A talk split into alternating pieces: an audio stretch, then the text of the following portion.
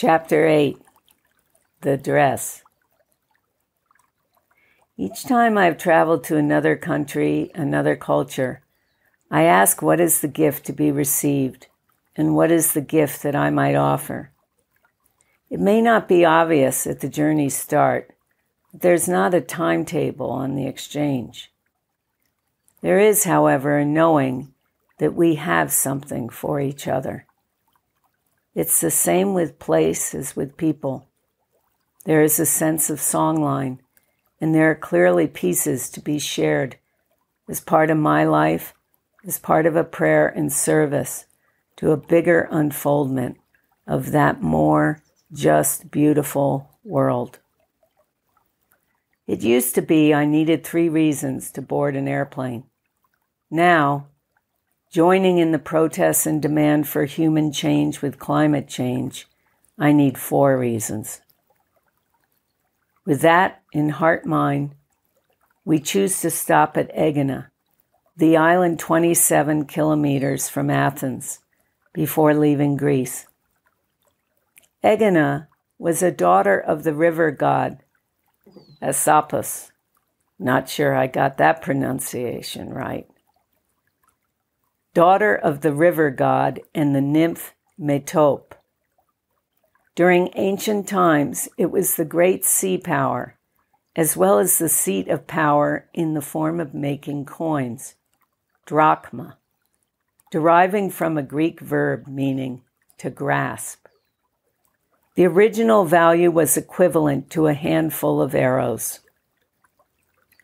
When I read this, I could not help but remember a teaching somewhere along the way about the power of putting a handful of arrows or sticks together. It's kind of like the power of a reciprocal roof. There, one stick is laid over another, and no nails are needed to create a teepee like structure strong enough to serve as a roof or a foundation. There are many reasons to visit Egina for its beauty, its archaeological sites, its ancient olive grove. Our main attraction, however, has been focused over the past few years on a sister project, one stick perhaps in the global community, named SOAR, School of All Relations. The story of SOAR and the vision of Christine Corafas, the work and dedication of her partner Olivier, is one we have been called to in a variety of ways.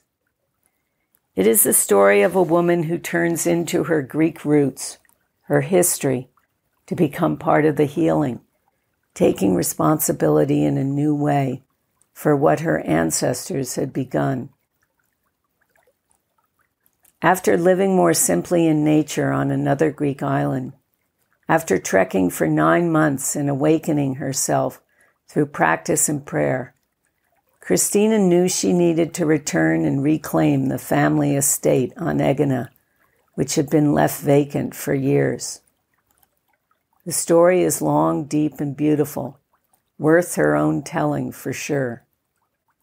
Suffice it to say for me, it is one of the bringing forth of the best of the old while co creating the new.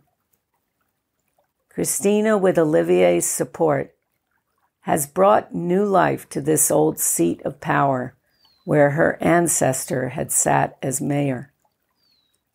Through a vision to restore a place, Oikia Karapanou has become a place for people to restore themselves to look deeply at what needs to change, to heal, to be redirected perhaps. A place, particularly in the last years, where young people have come for a number of months and where the inner life is given equal, if not more attention than the outer. An opportunity to reflect and vision before jumping too quickly into a mainstream path and career as many today are looking to match their lives with more integrity to their dreams, to focus their attention on the crisis in our Earth climate. SOAR is a place where they can strengthen, deepen their practice, and prepare for the world they have inherited. It seems no mistake that they meet in a place with teachers and teachings that exist because Christina turned to face her inheritance, to make something of it, sourced in the power of love, one might say, more than the power of status, class, or wealth. SOAR, School of All Relations. We bear witness to another watering hole another small acupuncture point in the earth body, seeking to work with nature, with spirit, with all generations from different cultures. We visit them when we can to say thank you, to show our support, to see them for who they are and who they are becoming. We sit on the edge of these villages as elders and sometime mentors. We let them know they are not alone and part of a bigger movement and story. We work and listen as appropriate to share people, resources, skills, even vision. And it is one of the very special joys we experience in hard times.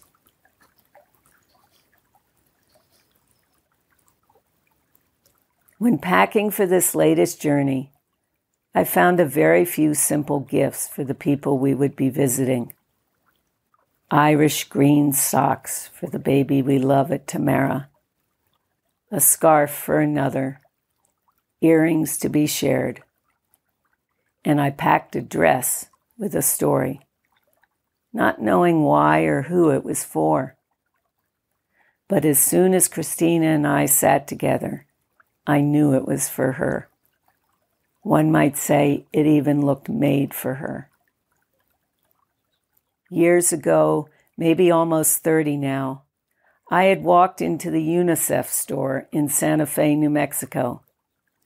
This simple batik dress had ancient symbols on it, and it caught my attention immediately. It was a perfect fit. A month later, I saw my sister and co author of the box Remembering the Gift, Colleen, wearing the exact same dress. We laughed, assured there must be only two of a kind on the entire planet. I grew very attached to mine, feeling like it had multicultural beauty, color, and prayer embodied in it. It was maybe a year later when I was in Hawaii for a month, writing more chapters for the box, particularly focused on the Book of Sorrow. I found a place on the ocean edge to fast for four days and nights, my annual way to stay alive and strengthen my prayer and care. The next day, I flew back to California and ended my ceremony on the other end of the Pacific Bridge, in the ocean off of Santa Barbara, facing Santa Cruz Island. This was the songline of the Chumash, the story of the Rainbow Bridge crossing from Santa Barbara to Santa Cruz Island. It was alive in me. It was there the Chumash had fallen into the sea and become the dolphin tribe. Almost every time I stopped to look in this direction, dolphins appeared over so many years. Now I made my offerings in gratitude and returned to my car, only to find that it had been broken into. Sacrifice arrives in surprising ways. In my experience, it always comes. Things till then had almost gone too smoothly.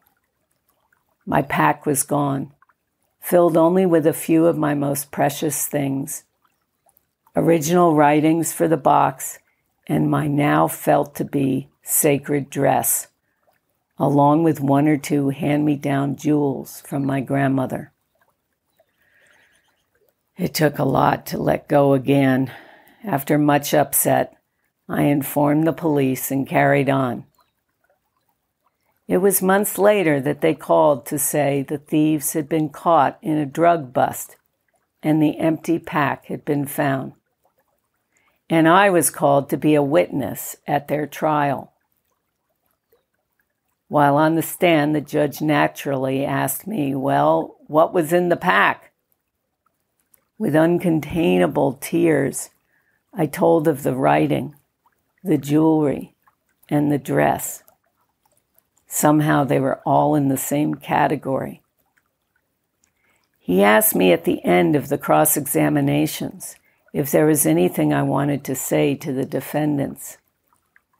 Again, the tears came, and I looked at them and asked, Please, can, can you just tell me what you did with those things? The accused flippantly responded, I dumped them all in a dumpster. Worthless was clearly the message. The two were found guilty as charged and sentenced. Their lawyer found me, however, afterwards outside the courtroom and said how personally sorry she was. It's hard to capture in writing the heart and emotion that somehow had made its way into that trial in all sides of the case. I mean, even the judge spoke gently to me, compassionately. There was more care elicited towards me in this loss than if it had been money for sure. A year later, I went to fast again in the high desert mountain land named by the Paiute people the Inyos, dwelling place of Great Spirit.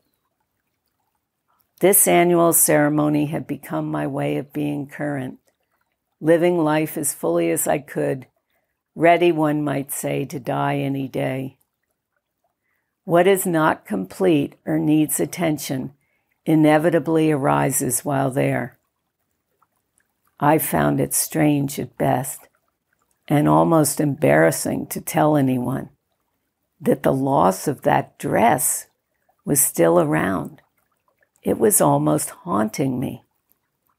I laughed at my attention to such and attempted to move into some more substantial sacred matters. And yet again, the image returned. I spoke aloud, I recall. Okay, okay, what? What, what do I do? A response came. Call Colleen and ask her for her dress. Oh my God. This was a stretch, as Colleen was amongst the most generous of heart, but not one I ever found too readily to share any of her clothes. My kind of communitarian tendencies to one who carried herself with such beauty and dignity in every garment she owned, well, it was almost an affront Still, I had to act upon the message from the Mount, no matter its oddity. The next week, I called Colleen. I told her the story of my dress. I asked if she still had hers, and if so, would she ever consider giving it to me? She responded with such tenderness saying how she would love to give it to me. Yet only weeks before, she had gifted it to her dear friend Nora. Her willingness was a gift itself, and we left it there. So I returned to let go again, a bit mystified by my strange attachment. What kind of power did this dress have over or within me? So called power objects had come and gone in my life. I tended to place little power at all in material things, even in the days of being gifted so called sacred objects. I tended to move them on to others.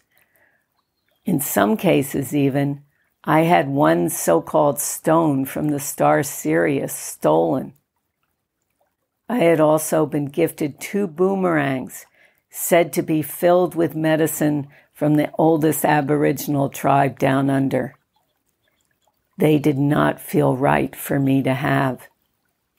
And soon after, they were stolen, standing with my suitcase once at a baggage claim when I turned my back just for a moment. And all of this, it actually felt right on some level. Then there had been a two foot long, ornate silver wand of sorts, gifted to me by a man with a story at a large gathering of do gooders. I listened and received his gift respectfully, even though I was not sure about it, and I never saw him again. Truly being an innocent, not attracted to such power objects, I took it to a fairly renowned Metis medicine person I knew to ask him what he thought about it. To my surprise, he couldn't or wouldn't say too much, only, rather strongly, indicated that he wanted it. I went home with it I listened to his desire for it keep emerging in subtle and not so subtle ways over the next year. At what I felt to be the right time, I gave it to him as a gift. Crystals, rattles, relics, so many sacred objects passing through human hands over time. It just was not my way to be with such. And yet, here, a dress would not let me go. A few months later, Colleen called me out of the blue, as that saying goes. Nora had pretty suddenly and unexpectedly died. Colleen had asked her husband to send me the dress, and she asked me to send him the box as a thank you. Well, I was more than happy to do so, and for sure had a mixture of emotions, of course, regarding the gift of the dress coming through the death of a beloved. And when it arrived, I was delighted and felt I was somehow carrying on my relationship with Colleen and even Nora, whom I had never met. It must have been a year later that I drove with Win to Walnut Creek to visit his dad. Fisk was more than a kind of father I never had. He truly became a father to me. The one you can tell all to, the one who is genuinely curious about you and your life, the one who at then age 90, I think, was up on the latest and would tell you honestly what he thought about anything and anyone. I often kid, saying if I had met him first before Win, I would have probably married him. Actually, it was him that I danced the night away with when Win and I got married, as Win had hurt his back. But that's another story. Fisk wanted to eat at the Butternut Cafe, all the waiters knew him and were happy when he arrived. Though not my favorite of Middle America food, the ambience created around our table there was memorable. Win and his dad had developed a deep friendship only in the second half of everybody's life. But like Win and I, it was worth waiting for. Fisk was our confidant, our elder, our friend, our love, and we drove the seven hours to see him at least twice a year. At this particular dinner, I wore my dress. It was a hot summer evening, and it all seemed to fit. Somehow the story came out after Fisk noticed me in the dress and gave me one of those heart opening compliments. And then came the part about the stolen dress, my search for the dress, Nora dying a few months back now, and me having Nora's dress. How strange it all seemed. As I spoke, I watched Fisk's eyes fill with tears. It was always something to catch his tears within our stories or his own shared memories, especially when a certain piece of music was playing. And then the tears turned to sobs. And of course, we stopped to ask, What? What's going on? Nora, it turns out, had been Fisk's Unitarian minister. More than that, she had been a beloved, a dear, close friend of his. All had met and worked together at the Unitarian Church, where Fisk again served his wider community as an elder. The dress had opened the door to give room for expression of the deep loss and grief that Fisk had been carrying for months. He had had no one really to share his loss with. And with that, we each entered the conversation about death, what was to come, how we all would manage or not, relate, live with, and without each other. For some reason, it's taken me days to write this simple story. I needed to tell it to Christina when I gifted her the dress and telling it for the first time in full, I felt I needed to write it. So today I do and offer it to you in honor of the journey, the attachments, the love, the mystery, the following of heart through a dress, no less. And as I write today, Win reminds me it is the second year anniversary of Fisk's death at age 97. He passed over in peace, surrounded by family, his favorite music playing, his 90 year old girlfriend he took up after his wife's death, holding his hand. So, with this story, I celebrate his life. I feel the loss still and always but mostly gratitude for what we shared. Sharing what we have, gifting what we can, this is the book of grace, the book that follows that book of sorrow in that box.